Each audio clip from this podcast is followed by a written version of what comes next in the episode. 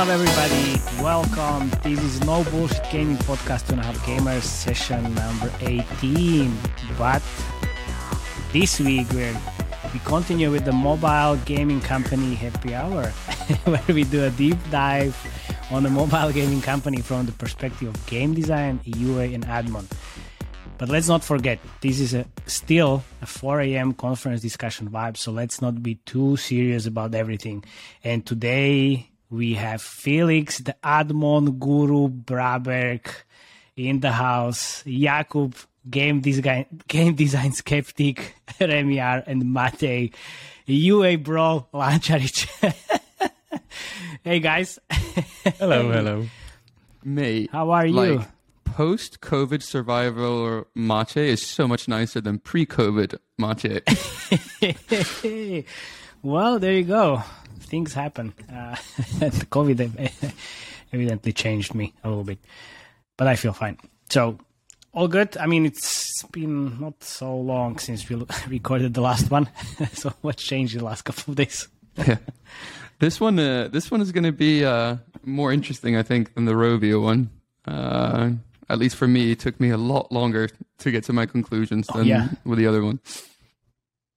Yeah, for me too. And uh, this this episode is brought to you by, well, that could be your name, guys, but it's brought to you by us.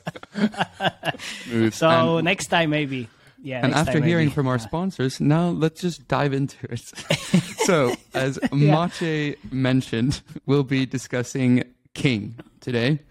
So, uh, before diving in, uh, just like last time, here's some top line information about King. So, King, of course, as everyone knows, is owned by Activision Blizzard. And 2021, Activision posted 8.8 billion in revenue, which was their highest ever revenue. King made up 28% of that, coming in at around two and a half billion. So that's in 2021, and this was their best year to date. So in 2021, King grew by an impressive 416 million compared to 2020 numbers, or by about 19%. But, you know, on such big numbers, that's really impressive. Something to pull, like something really impressive to pull off. So the interesting thing here is that Activision Blizzard in 2021 only grew or only or grew by 800 million, which is around 10%, which means that King was responsible for nearly half of Activision's overall growth in 2021. In other There words. King is an absolute beast. So we have quite a mighty task here to look for Yeah. chinks in his royal armor. So starting us off today, let's start it off with Yeah. UA eh, Mache. Of course, but again, uh, just before I start, uh, just uh, have one announcement to make, uh, and we are officially the biggest two and a half gamer, gamers YouTube channel. Thanks for subscribing. There are some other uh, like uh, irrelevant dudes that are having the same same name as we are, but now we are officially the the biggest YouTube channel. So thank you very much for the support.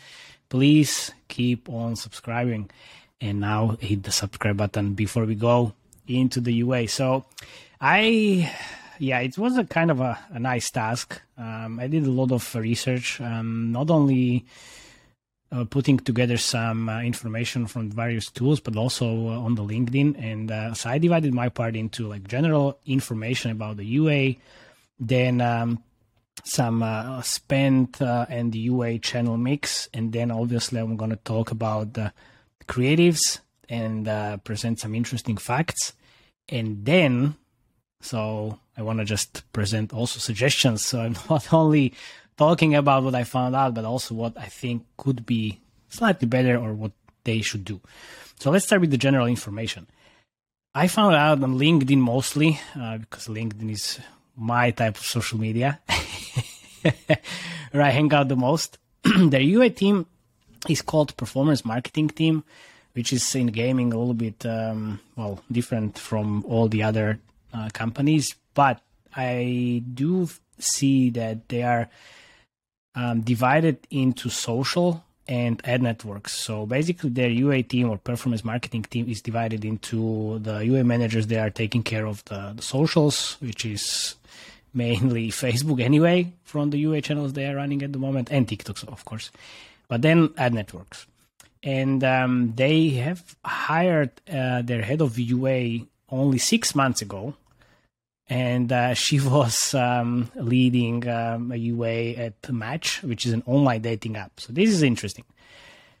I know if you are a, a, big company as, as I know like the talent pool is, is pretty limited out there. But still, if you if you are hiring a head of UA or anyone in terms of UA, I would just more most likely go for someone with exactly like seven years of experience, but from gaming, not an online dating app. So, and what we found out today, the head of marketing left from uh, from King after I think it was like six years, Seven, something like that, seven years. And who do you think he joined? Dream Games as a as a CMO. That's quite valid though, because I'm assuming whoever yeah. is CMO at King right now, like that's pretty entrenched. Like, why would you want to oh, leave oh, yeah. that position? Like, is there a bigger mobile gaming company? You'll have to look quite hard.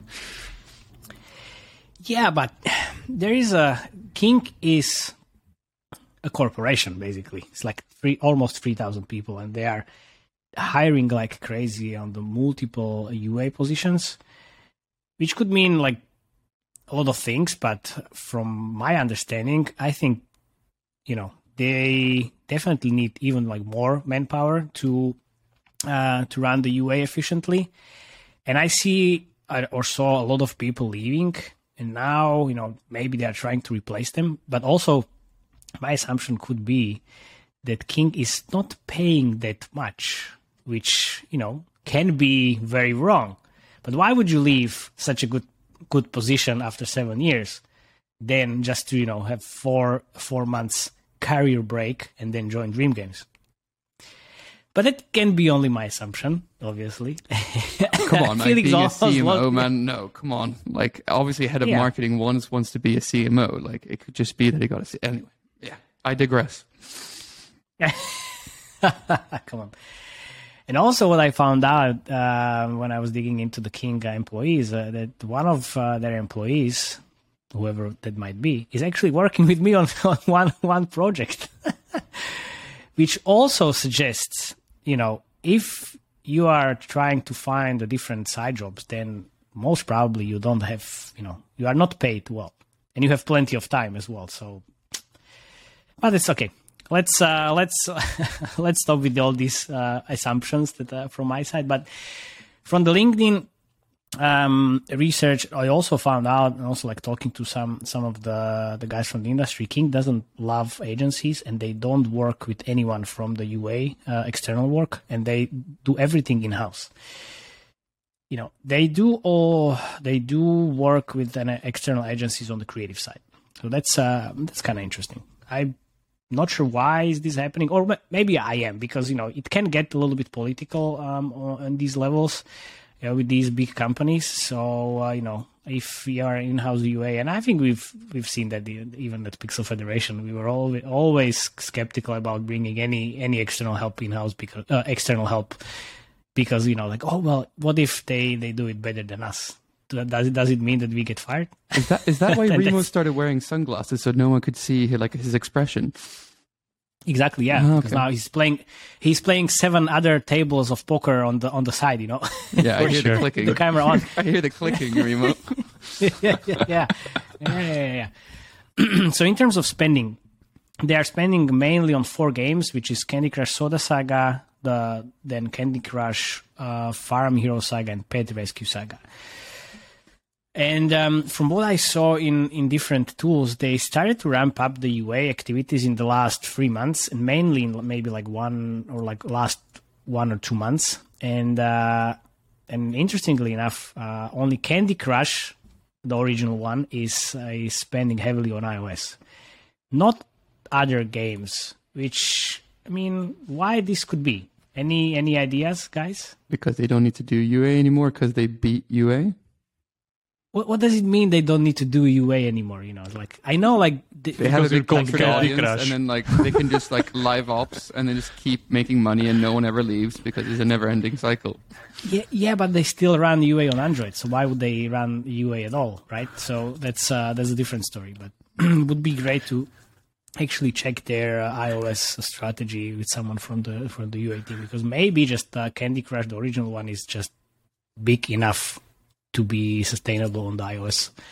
It's And getting they big, definitely bigger enough every Bigger every enough. month.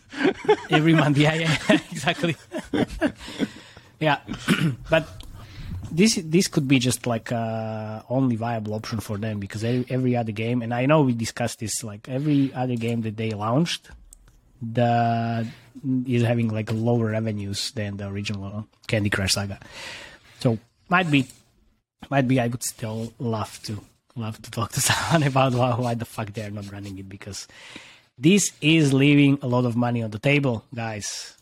Okay, the let's let's get back to to the UA and uh, and the top channels they are um, running and like what kind of channels they are running at the moment and the one of the biggest channels at the moment for almost all their games is a big surprise.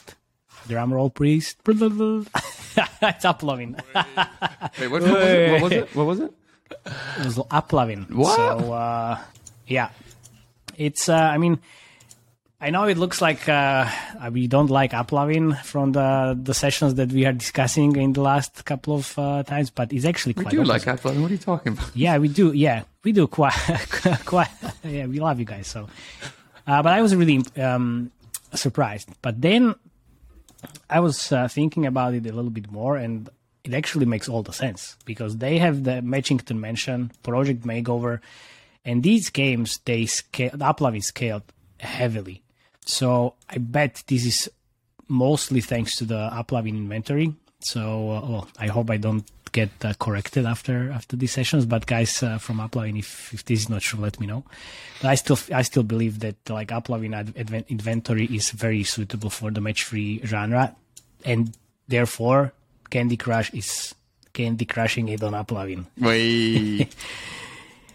Yeah, well, I'm, I'm I can do these dead jokes now. So, but main uh, and original Candy Crush, I think we see the same pattern as we discussed with Rovio. So mainly, so this is the only game that is not uh, heavily reliant on the AppLovin. Although they started running AppLovin uh, this month, or well, this month it's already June, so in May last month. But the main channel for them is is Google UAC. So all the game running uh, a lot of uh, UA channel uh, UA activities on Google makes a lot of sense because uh, that's how it works uh, these days. But in terms of the company-wide um, UA policy or UA activities, they're running 15 channels.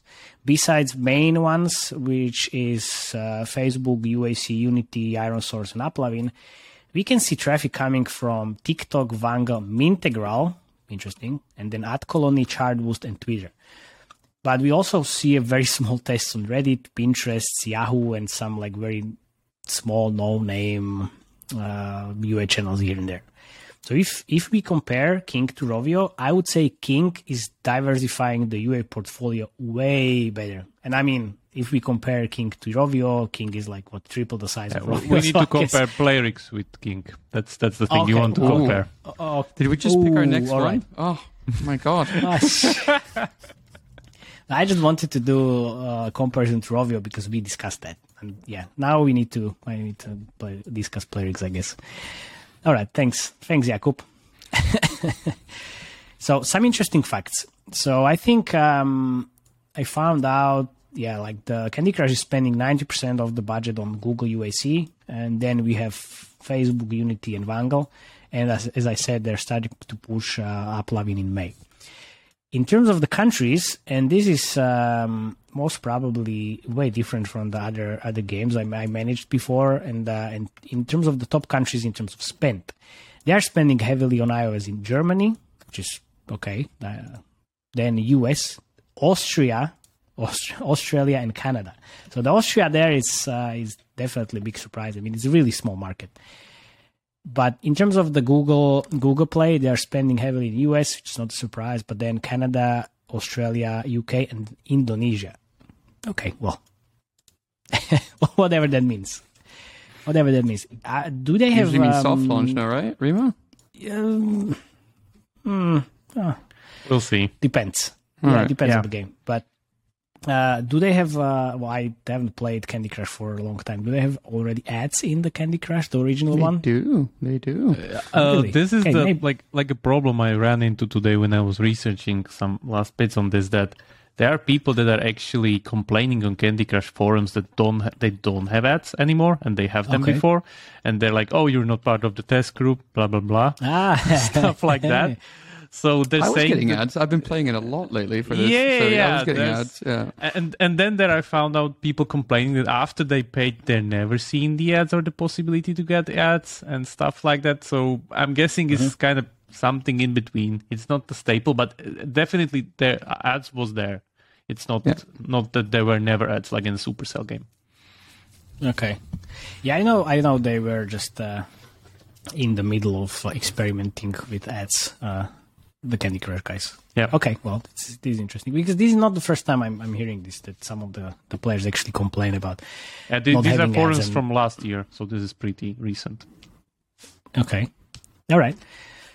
Okay, and with the with the three other games that are um, that they are spending heavily, we see thirty percent of the whole budget goes to AppLovin, and then we have Google, obviously, and then Facebook and Unity.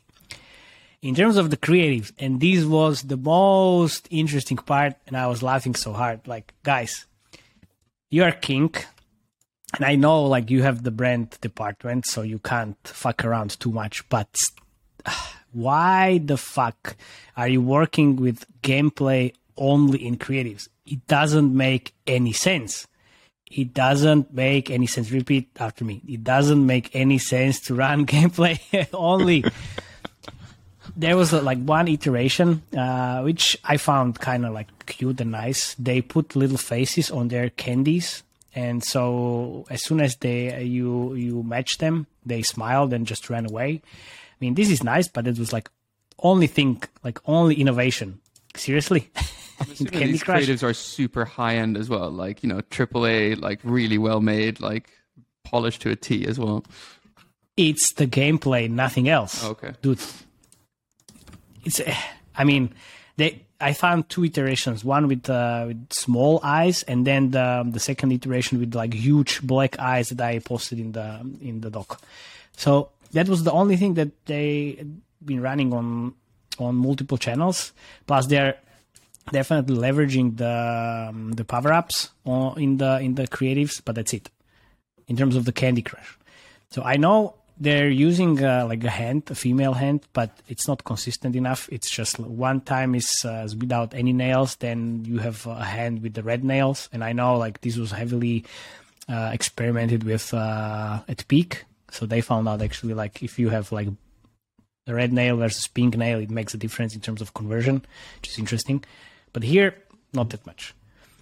So I also found out they are still running a winter creative. So, hey guys, um, if you're listening to this, check your Unity, Soda Saga account, and also maybe Facebook and Google account, and see if it actually produces results because it's it's June already, and I don't believe this is actually performing well. On the other hand, what I believe is irrelevant. If it makes sense for you guys, then of course run it as long as you want. But still, this uh, from, from the outside doesn't make any sense. And uh, and with Farm Hero Saga, they're trying to actually copy the Royal Match creatives, which which could be good. But this is very weird combination with like something like uh, leaderboards and tournaments. For me and uh, and female uh, oriented players, I'm not sure if this makes so much sense. Uh, but again, this is only my uh, my opinion. But you see a classic match uh, free help scenario uh, in the Farm Hero Saga creatives, but they're showing a lot of headlines into your face, like, "Hey, tournament, be the first in the leaderboards." Like, what the fuck is happening? I I didn't know where to focus in that in those creatives, and if I can't do it, like, how would you think uh, your female core 35 45 plus in us can actually focus in, in that creatives like what what do you think they can they would do it's just too flashy And, uh, and one other, oh, I think like one one last uh, petty re- rescue saga with uh, with the Royal Match creatives as well. They're also trying to trying to copy this, but we always see a positive outcome of the of the rescuing creative, which is the quite opposite of what is working actually for the for the dream game dream game guys and Royal Match. This this creative works mainly because you know you, you see all the all the suspense. It's just like you really want to save that uh, that king and uh, like all these like puppies and, and pets, but actually you fail. So you know after after the creatives uh, is shown, you just want to re- really rescue the what, whoever is in the creative, and then what what do you do? Well, I download the game and then rescue rescue them by myself. that's that's the you know that's the main assumption.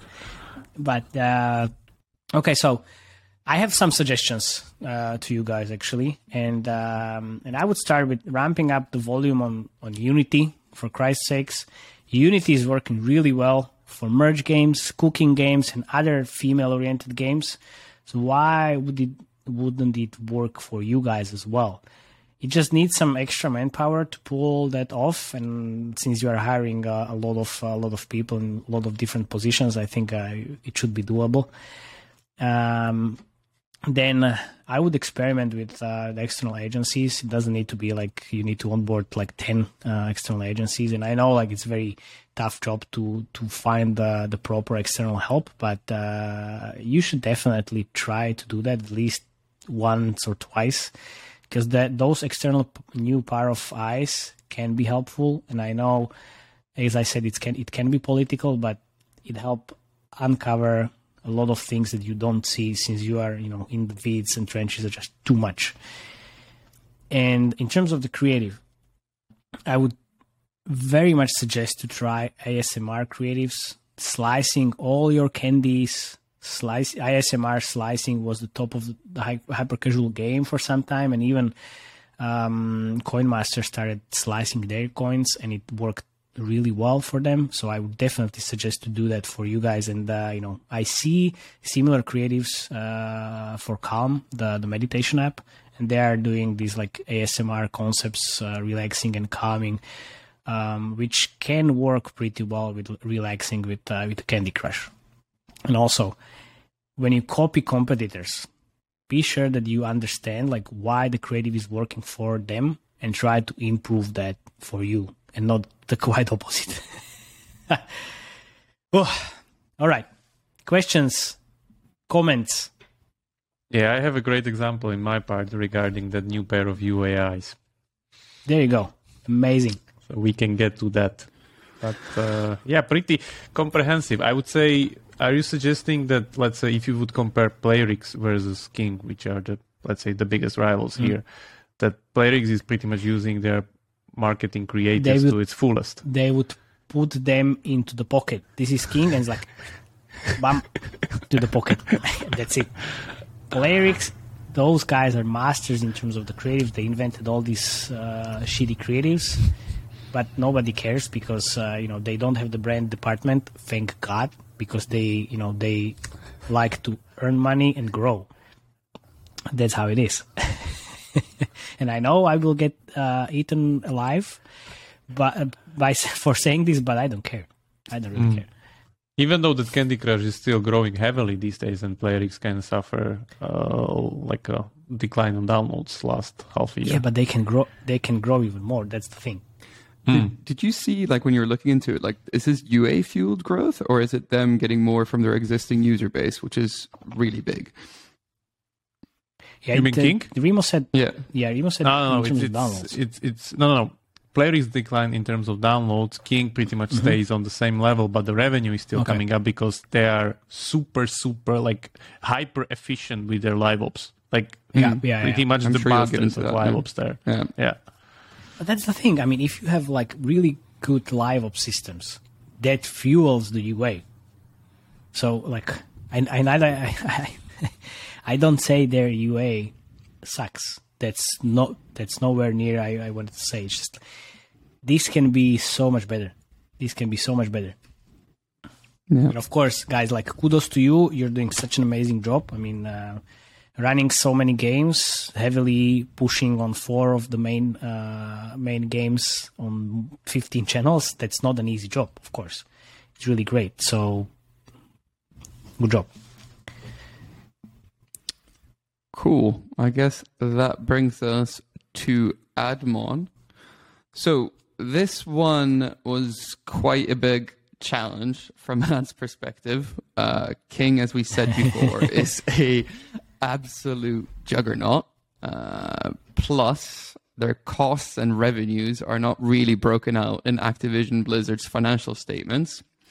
Mm. So, uh, how I went about doing this was I started playing everything from Candy Crush to Bubble Witch 3 to Crash Bandicoot.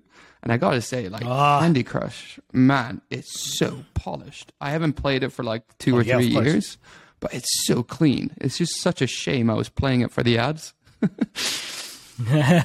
um, so most of these t- titles, of course, except for Crash, are super IAP heavy. Uh, but I did start getting ads after some time in pretty much all of these games.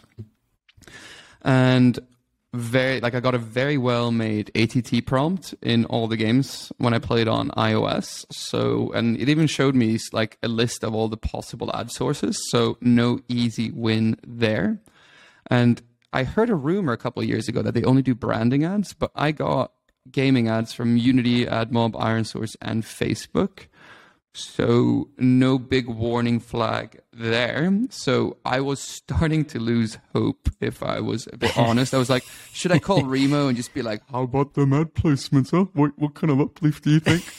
but I didn't. So basically nice. I stopped uh, by playing the games. So the hunt led me away from the games and into the Activision Blizzard 2021 annual statement, which by the way, like compared to Rovio's annual statement, this one is boring as fuck.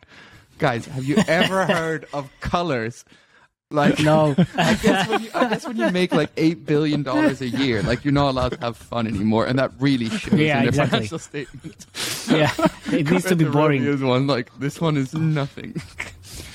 so anyway, so I started reading, and nestled in on the bottom of page 61 of the 68 page document, thanks a lot for that, I yeah. found my like ad chink in King's Royal ad armor. There and it go. reads, I'm going to do this reading. So this is a direct quote yeah. from page 61 the pricing and terms of all of our kind of revenue driving advertising arrangements are governed by either a master contract or an insertion order. The transaction price in advertising arrangements uh, agree, arrangements governed by an insertion order is generally the product of the number of advertising units delivered, impressions or videos viewed, and the contractually agreed upon price per advertising unit. So, this does it mean? Does it mean that, custom mediation? No, this means that King is not selling their impressions on the open market and it's selling their inventory the old school media way by negotiating prices with ad networks in a contract and then selling it to them directly. What? No mm. mediation, boys. Yes, what I didn't have to call Remo. I nice. thought it was custom mediation.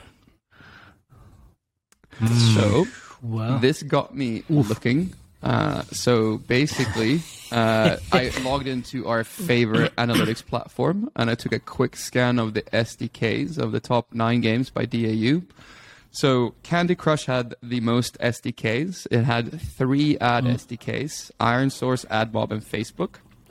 And all the other eight games, except for Crash Bandicoot, uh, had two SDKs: AdMob and Facebook. Nice. Okay. Which means wow. that these guys are selling direct to either AdMob or Facebook for the majority of their ad transactions. So, general rule of thumb here is that the more ad SDKs you have integrated or the more ad networks you work with, the higher the eCPM due to competition when you're selling it on the open market. So, kind of from here, I was able to make some educated assumptions based on my own experience and the data I have. So I took the nine biggest King games by DAU, which start at 20 million DAU, which is Candy Crush, and went all the way down to Bubble Witch 3, which has 28,000 DAU. So I only assume. Wait, wait, wait, wait, wait. Bubble Witch Free has 28,000 DAUs. Yeah. Is this dead, dead already? What the fuck? Why is that so low? Bubble Witch 3? No, it makes makes something like uh, three, three, three million a month or something. Bubble Witch 3 has 28,000 users when I checked it on our favorite data platform. Yeah, nice. Okay. yeah, as I said, Yeah. Okay. still okay. still pretty big revenue. Yeah. Quite impressive. I mean, Nice. it's still the king we're dealing Yeah, with here, okay. guys. Like, I know, make, I know, make I no assumption. I know. Like, Yeah, okay. so yeah, sorry, sorry. Yeah. So I only assumed that they had rewarded video ads uh, because it's the only one I ever saw. So I estimated the ad viewer rate to be between, depending on the game, between 20% on the high LTV games like Candy Crush and 60% on like Crash Bandicoot. So I kind of handicapped it. And impressions per DAU, I also had to handicap for the nine games to be somewhere in the range of one to four. So the same rule mm-hmm. here. So you'll get the higher amounts like in the lower kind of yeah lower IAP games. So due to their large user base, this brought me to a number of around 13 million impressions per day, which needs to be taken with a grain of salt because there's no way I can actually know that. But that's an educated guess. Uh, this brings us to ECPM here as well. I have no way of knowing what their uh, ECPM is because they actually negotiate it between mainly two networks, Facebook and AdMob.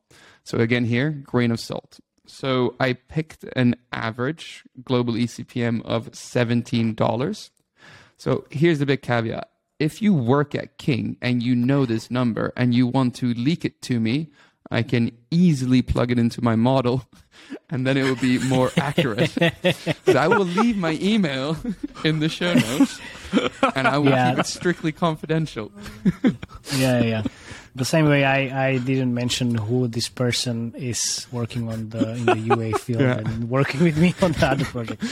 So I went a bit low here since it's negotiated uh, with only like two or three network uh, networks, which in my experience would never give you the same price as if you're doing it on the open market. Yeah.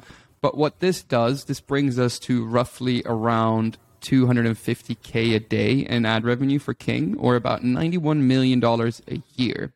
So does this pass kind of the sniff test? This is around three and a half percent of King's overall revenue, and I think that sounds relatively reasonable.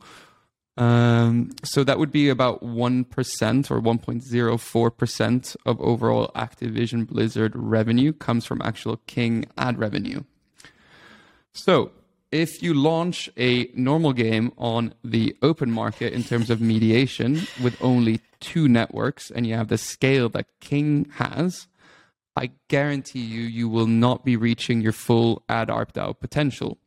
So usually what you say here is like any game over like 20k a day, you need at least five to six different networks to really unlock like the highest ECPM possible. Yeah, So because you have a lot of daily users, so uh, it needs a lot more um, ad, ad networks. Yeah, exactly. So I've done this on some larger games that are around like 25 to 35k a day, where you go from maybe three or four networks to six.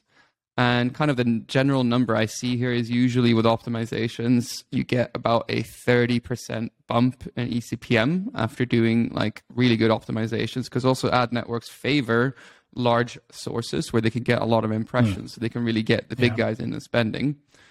Uh, so using this number, I estimate that if King sold its inventory on the open market while also adding more networks, they will increase their daily ad revenue from 311 uh, to $311,000 a day, which would be about 113 million a year.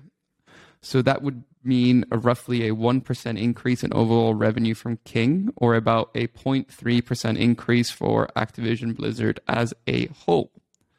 So these numbers are a bit shaky since I don't know the starting ECPM, but what I will stand by here are the ratios. Yeah. So, like, that is to say, like whatever the starting point is, I believe that there is a 30% gain plus to be made if they move to selling their inventory on the open market through mediation instead of just negotiating between two or three networks. So there you have it. I think at least $22.7 million more a year can be easily achieved per king. But I want to add, like, if these contracts aren't well negotiated, uh, it could probably be even double that. So, yeah, that sums up Admon. Nice. Yeah, I still think Yeah, the well- the branding kind of outweighs the you know focus on Admon here. Like if we imagine, let's say, when was it last year or the year before? There was a Candy Crush themed reality show in America, which I guess was like a pretty big marketing expense. So yeah, the brand is still super strong. So I'm not really kind of think that they will get their focus but back on is it- that. Yeah, is it that strong as uh, 46 million a year? I'm not sure. I definitely it is. Here's the thing, though. Okay. Here's the thing, like, like even if you adopt it, like, what's like what's this game? Like, what's the percentage conversions to payers? Like three percent maximum, maybe even a bit more since the king. But, Candy like, Crush. Yeah, Candy Yeah. Crush. don't know. Like uh, the the thing with Candy Crush is that it's still actively growing, Yeah. and I, I'm I'm guessing you want to keep that kind of a premium feel of this is the mighty Candy Crush, which won't really you know infest your game with ads. Mm. To kind of use a more negative term here. yeah. I mean, Okay, but you know, like this is very similar to what we discussed with Supercell, I, and why Supercell should in, implement ads and you know Candy Crush shouldn't. because Supercell won't have a brand. choice except to implement ads at some point because it's Tencent that runs it. So Yeah, I know, I know. yeah. But here it will be soon Microsoft who will in the end That's run true. Candy Yeah, there you go. Yeah, exactly. anyway, like Oh, I would know. like kind of kind of like tie this off, and before we hand it off to Remo, who probably has the worst segment to do. uh, I just want to tie it off with saying like this is a CEO decision. Like that's something a CEO Yeah. and the C level will decide. Like you present the data as you find it, but there is definitely a lot of more revenue you can unlock here. And if you put blocks in place, like only showing ads to a certain number of users or subset, you can probably negate losing any of kind of yeah revenue Yeah, in from IAPs. Prem- premium feel. yeah. Yeah, I think it's more Wow. about that premium feel, or let's say prestige feel here. Prestige Phil. So- Prestige Phil Collins. I want to. That's, that's the, I want to hand it over. To. I want to hand it over to Remo now because you have the shittest job ever because you have to like critique this on game design when they are the kings of game design. Yeah, something in that matter. But- like we have, but are they? yeah, are but are they? That's, Yeah, the, we have that's the question. that. Yeah. Let me just On start that, by after this short break. yeah. Let me just start that. Uh, yeah, this is definitely not the comprehensive, like super super big overview of the whole company because it's just too big. So I'm trying to kind of pinpoint, like let's say, the biggest facts and the biggest key takeaways here uh, from what I Why can. are you saying all these excuses bef- even before you, you started? Come on. Yeah, this I is no bullshit gaming podcast, dude. Just stop whining and start. Yeah, you say like Yeah, I yeah, have fuck. done the best ever like analysis. Here it is. okay, let's start Yes, the best ever analysis. Yeah, there you go. Ah, that's the spirit. yeah so um yeah first thing let me just borrow this piece of data that was uh, in deconstructor of fun uh, predictions for this year that's like always uh, good to read and they have it uh, greatly framed here uh, because i think this is really important to tell especially when we were talking about the creatives with mate here that King is the biggest competitor to Playrix, and Playrix is the biggest competitor to King, and they, these two are pretty switching the throne of the puzzle genre where puzzle genre is currently dominated by Puzzle and Decorate, which is the Gardenscapes, Homescapes, and Yeah. Fishdom games, which comprise of pretty much 60% of this Puzzle and Decorate subcategory, which is thir- 36% of the overall uh, puzzle market, which is currently something like 2.5 billion. Uh, and then the classic match, as the taxonomy would call it. The classic match three game represented by Candy Crush. Those are 30% of the market share, reaching something in vicinity of 2 billion, whereas King portfolio is currently taking 70% of that market. by mainly Candy Crush, Candy Crush Soda Saga, and all the other crushes, pretty much. Uh, the important fact is also that Candy Crush this year turned 10 years, and Nice. it has grew almost 50% in the last three years. Like I could end the report just here. Just now, yeah. Okay. Thank you very much, Jakub. And that's it. Yeah. So this is like a miraculous feat, literally. Uh, I, I don't think so. There's like an equivalent here in the industry. Even if we take, let's say, Clash of Clans, that could be like a good example of a evergreen game which is turning, I think, 10 years Yeah. again, either last year or this year, uh, and it still didn't grow 50%. It's stable and like pretty much holding the really good revenue that it's making, but it's not growing 50%. Which for a ten-year-old game is, yeah, out, outstanding. That's really. really, impressive. Yeah, that's Yeah, really yeah. impressive. So as I said, uh, every year King and Playrix pretty much are neck to neck in race to be the top publisher. In 2020, Playrix was uh, ousted by King again, and uh, um, yeah, yeah. Sorry, Playrix ousted King, and then in 2021, King took again the throne uh, to be the Nice. best puzzle publisher. So that's as for the market. Uh, regarding the like other thing that you can see in the market, uh, there's the puzzle and decorate subgenre. Those are the Gardenscapes, Homescapes games.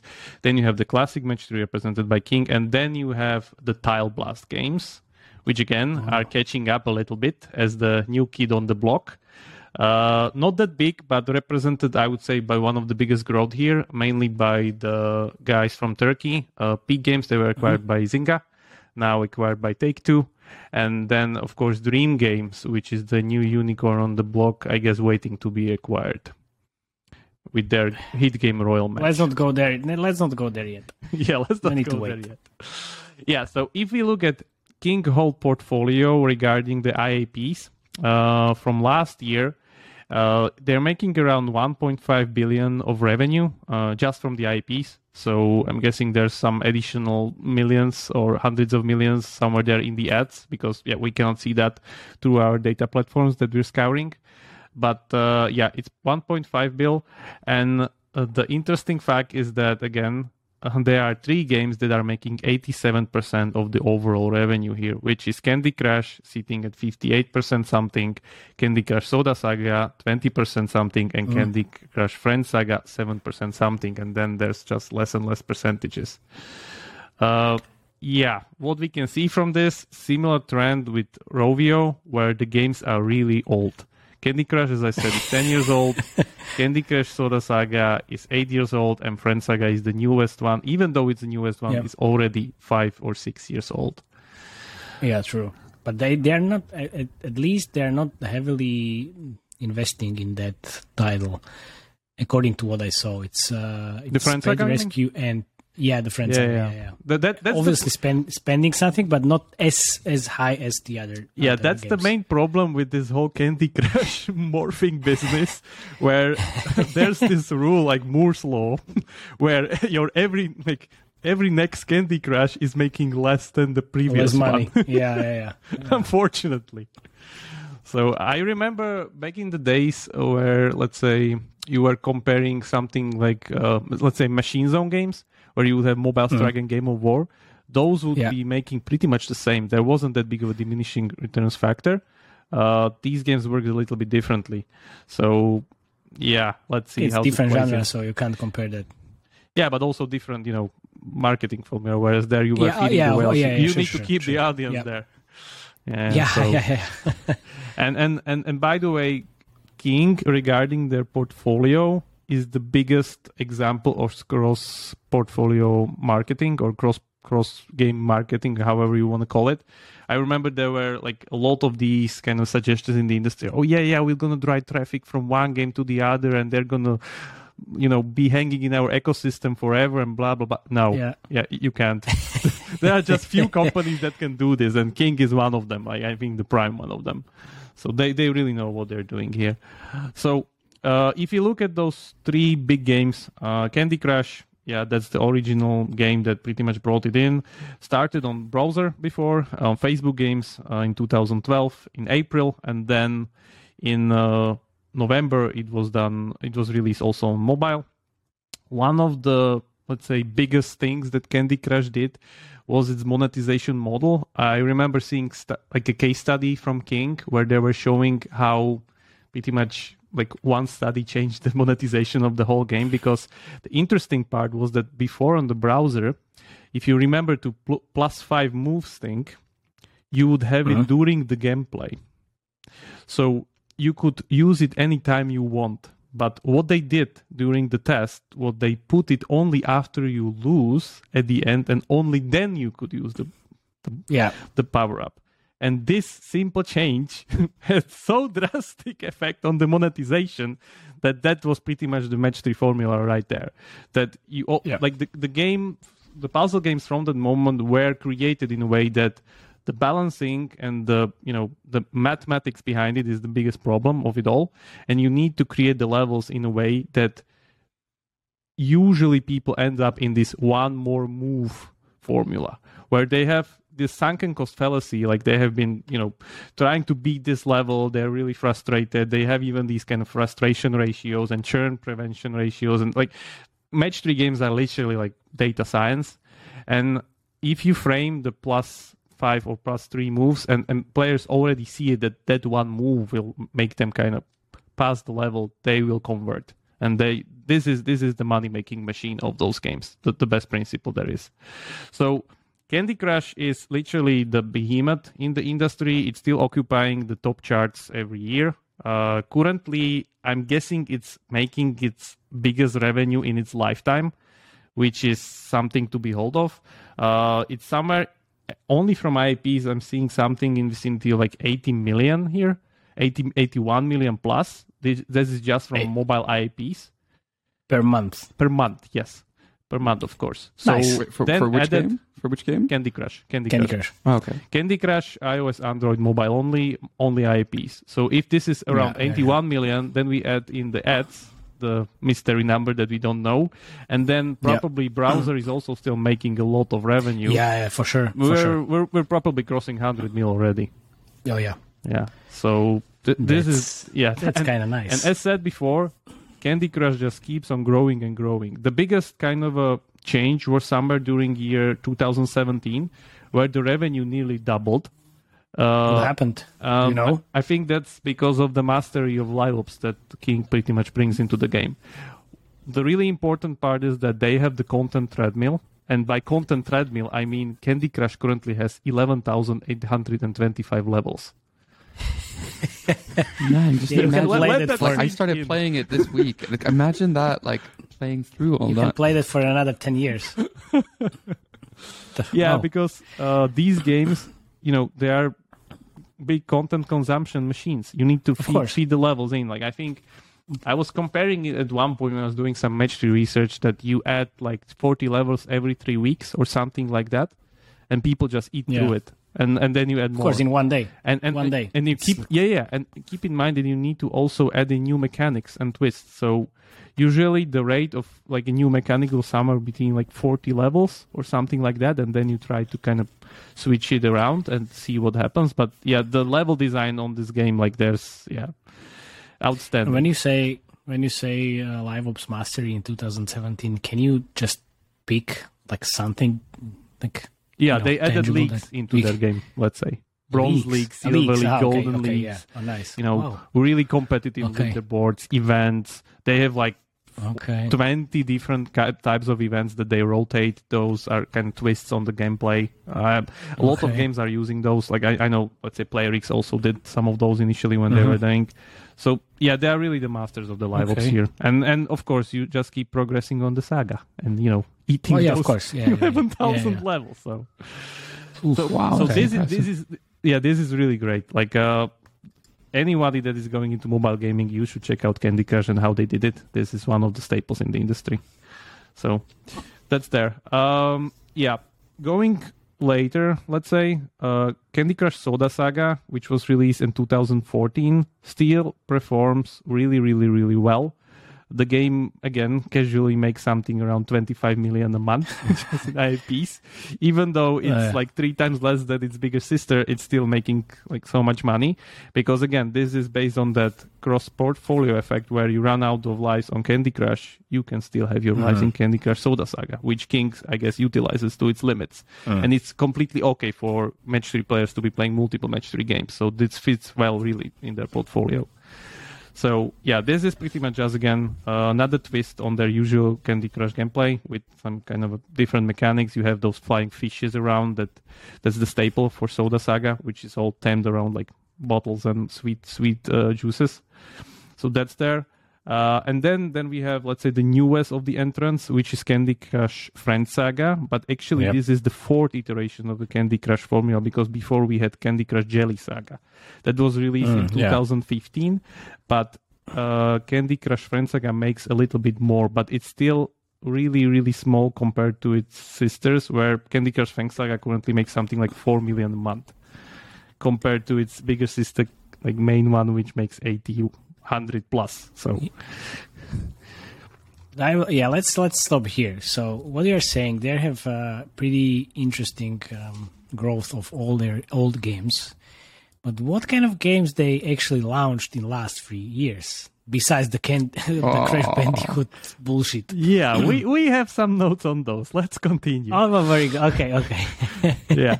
So this like this is the end of the Candy Crush, uh, let's say, live family of the main IP, Yeah, which is. Candy Crush. Uh, as I said, Candy Crush, Candy Crush Soda, Jelly, and then Friend Yeah. Saga. Uh, then we have the Pet Rescue Saga, which is really old one, Yep. still casually makes around three million. But uh, note that this is the only game that's a blaster game in their portfolio yeah, which yeah, is click to match, mechanics. not a match three Yeah. one.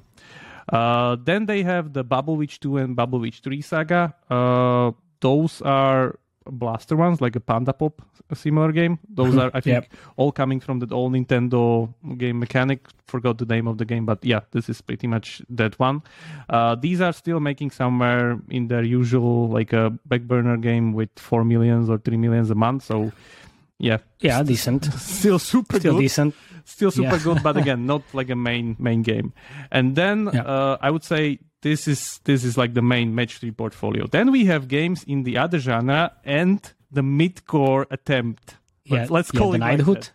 yeah yeah we have we have yeah. notes on those so let me just uh, say that last game on their main account is candy Cra- uh, sorry crash bandicoot Yeah, which of course. yeah um to me it seems It's more of a brand big ad. flop. Yeah, unfortunately, it's an endless runner, uh, which fits the genre because original uh, Crash Bandicoot was an endless runner in, in itself. It had a really big spike of like 30, nearly 30 million downloads during the launch month. Uh, but translated to revenue, it did something in vicinity of like 1.3 million. And currently, the game is uh, getting something in like a million downloads a month compared to 60k IP revenue. Yeah, Yeah, but but they, they they're- haven't really like done a good job on implementing ads. Like Crash Yeah, Bandicoot is said. a hundred percent an ad game. Like a hundred percent. yeah, yeah. yeah. Like look Yeah, at all the other endless runners that have made it. Like yeah, like ads. But you have the Ads, brand. yeah, ads at work. The brand. Sure, but still, you, you on one hand you have the brand, but on the other hand you have still, uh, you know, you're a public company, right? Yeah, so you yeah. need to, you know, I would say Subway not so- Surfers, like I don't think Yeah. they make a lot Yeah. of money on IAPs. It's ad revenue. Yeah, yeah. yeah, it's, other revenue. Well, Of yeah. course.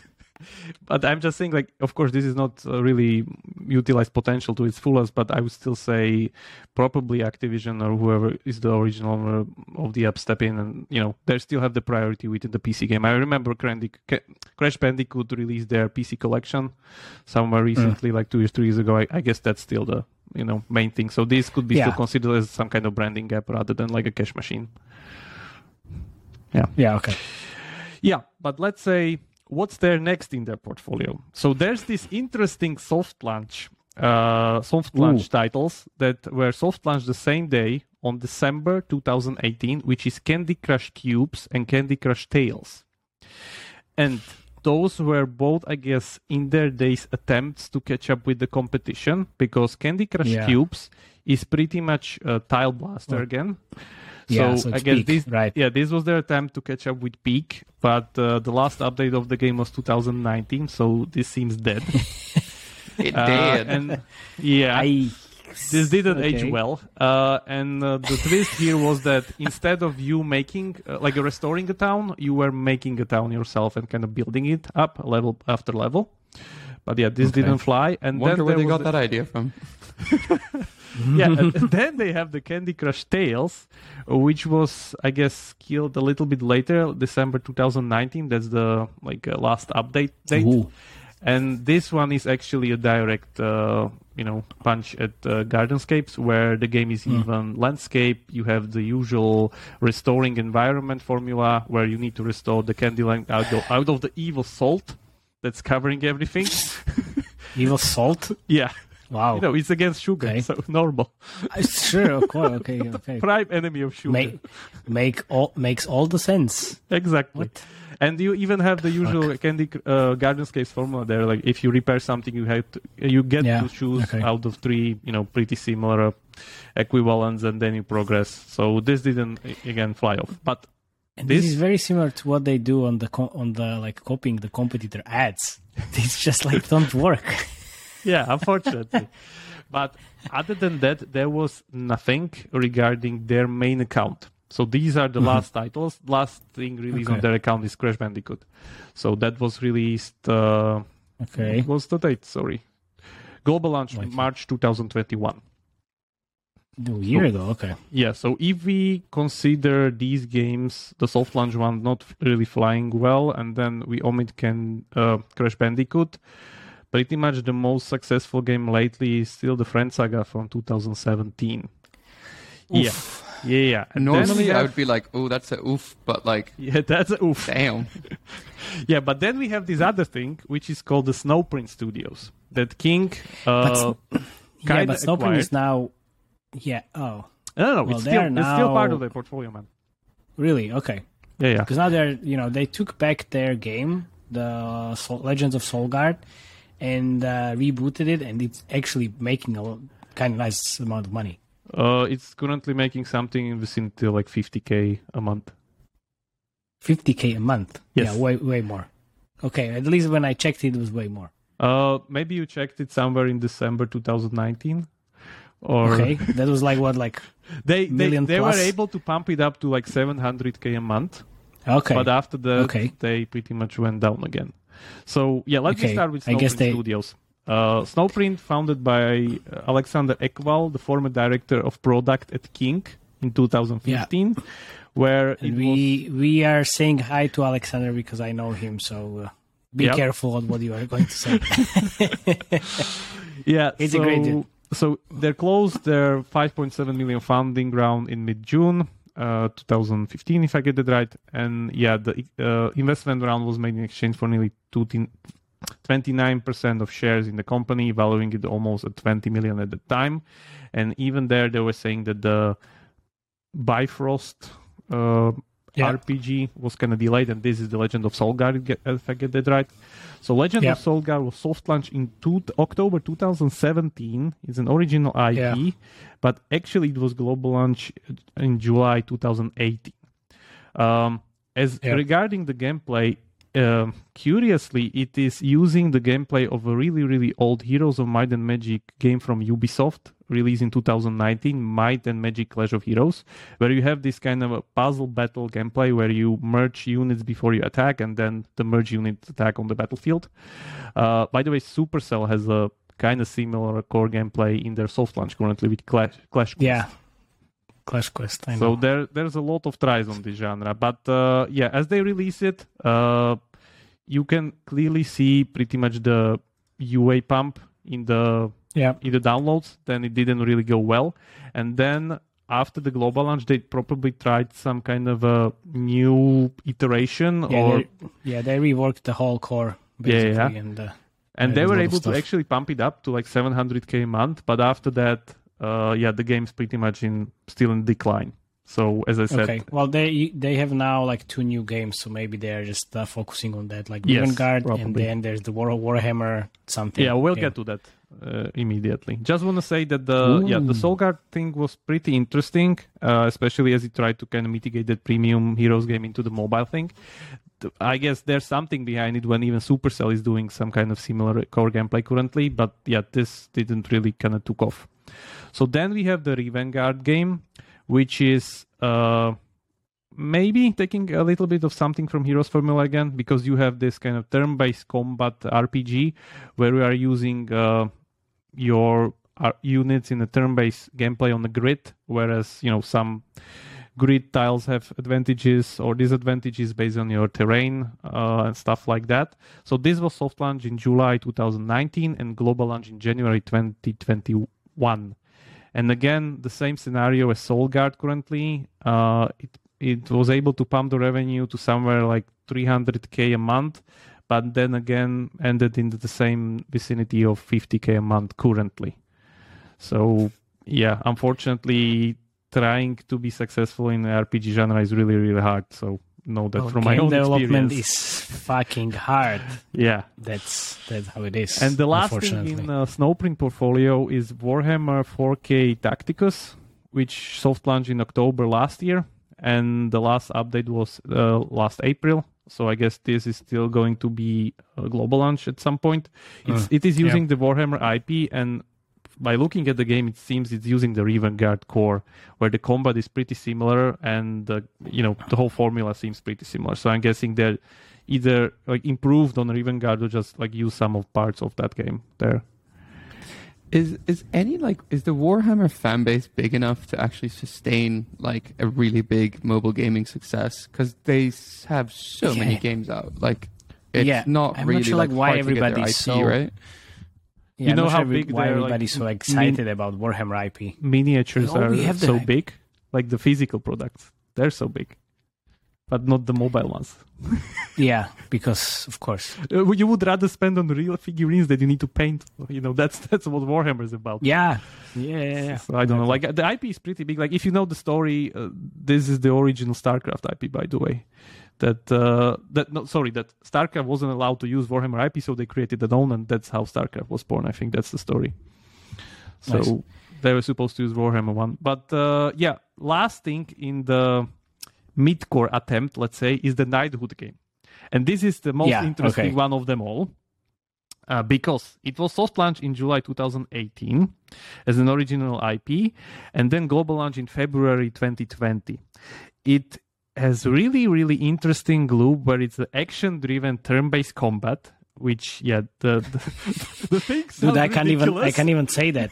I can't Yeah. even say that properly. but to, yeah, those are pretty much opposites. But uh, to imagine it, you pretty much use an ability, and then during the usage of that ability, there's a quick time event that you can use different abilities. So there's the action, but it's turn based. So you know the normal normal loop there. It, it's really really unique, very stylish graphics. Uh, after they launch it, again, there you can see the easy UA pump. A really, really big one where the game was able to reach something like 1.7 million a month but then again it declined sharply with the unfortunate shark fin. But interesting Unfortunate shark fin. bit, that, that's what happens. Dude, that's going to go, that's going to go to the quote of the week in my newsletter. Unfortunate shark fin.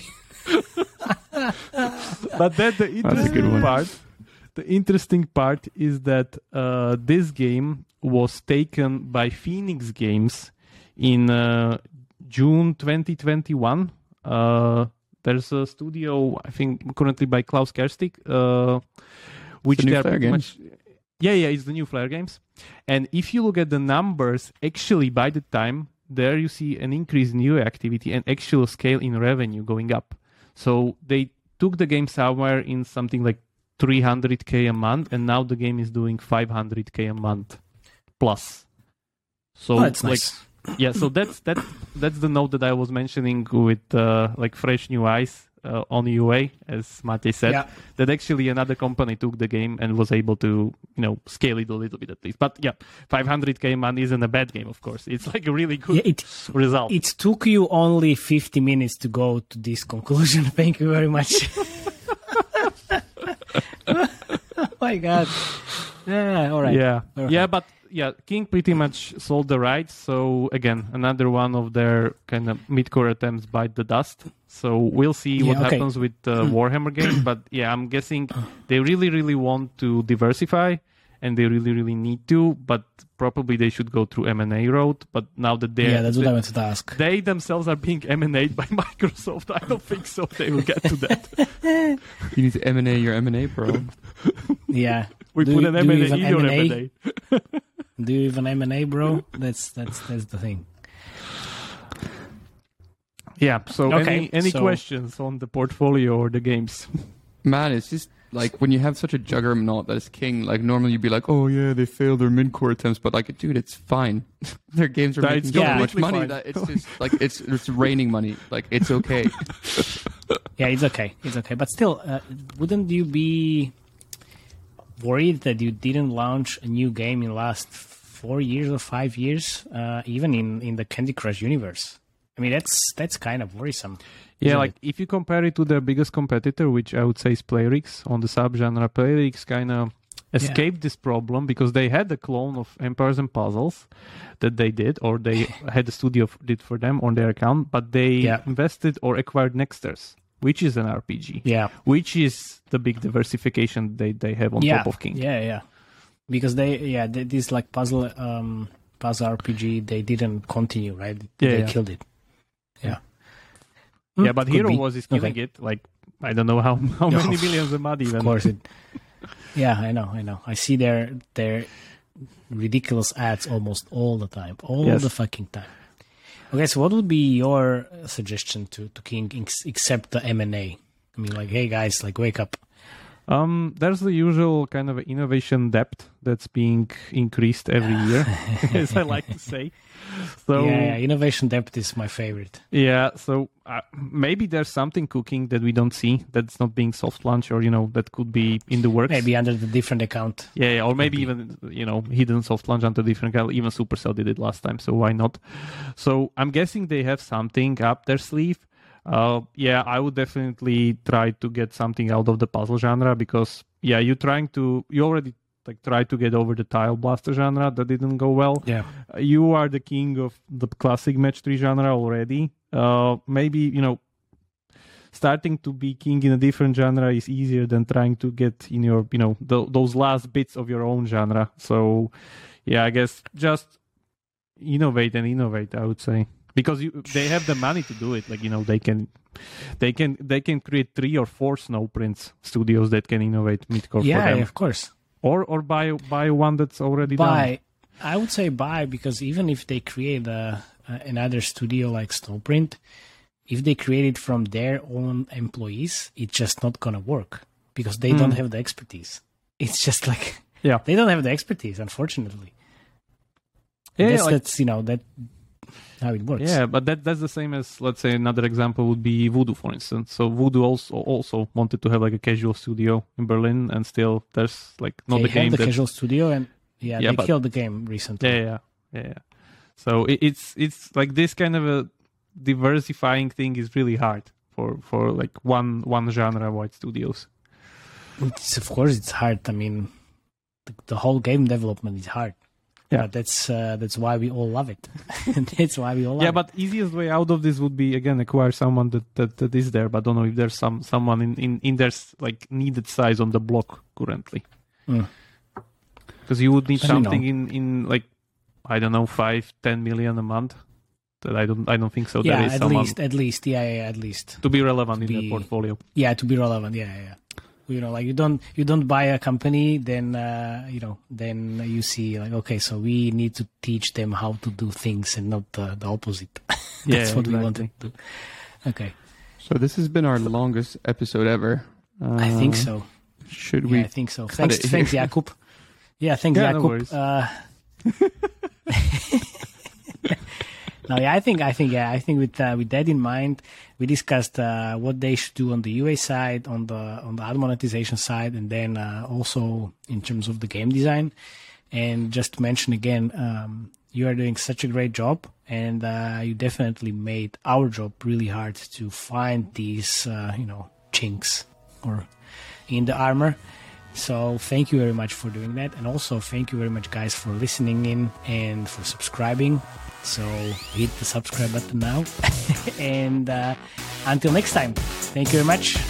Bye bye. See ya.